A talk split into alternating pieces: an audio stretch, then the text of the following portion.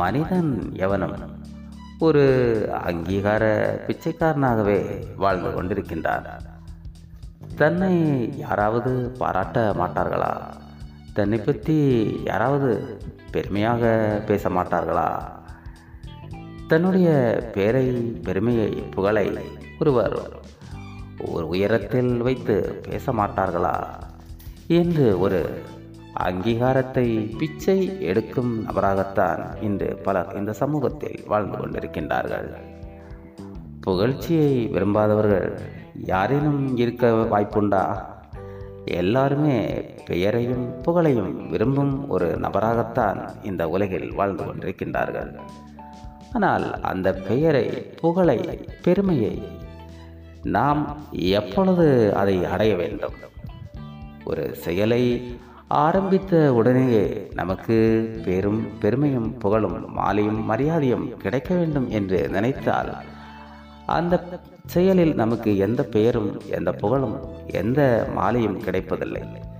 நமக்கு நாமே தான் மாலையை போட்டுக்கொள்ள வேண்டியிருக்கும். நம்மை நாமே தான் புகழ்ந்து கொண்டிருக்க வேண்டியது இருக்கும். எனவே எந்த செயலிலும் அதில் கற்கள் நிறைந்திருக்கும் முட்கள் நிறைந்த பாதையாக இருக்கும். அதை நாம் கடந்தாக வேண்டும்.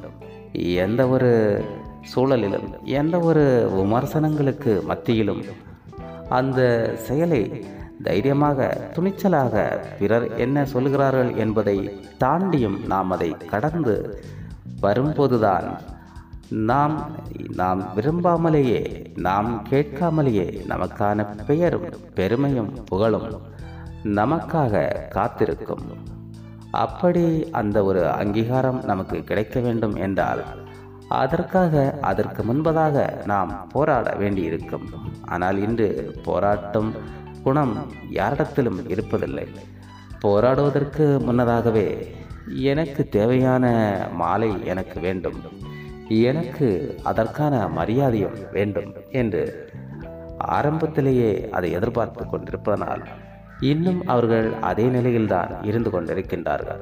யார் ஒருவர் தன்னுடைய புகழையும் தன்னுடைய பெருமையும் தியாகம் செய்து கொண்டு ஒரு இக்கட்டான ஒரு வாழ்க்கைக்கு தன்னை அர்ப்பணித்து வாழ்ந்து கொண்டிருக்கின்றார்களோ அவர்களுக்கு அவர்களை தேடி அந்த புகழும் பெருமையும் பேரும் வந்து நிச்சயம் அவரிடத்தில் ஓட்டிக்கொள்ளும்.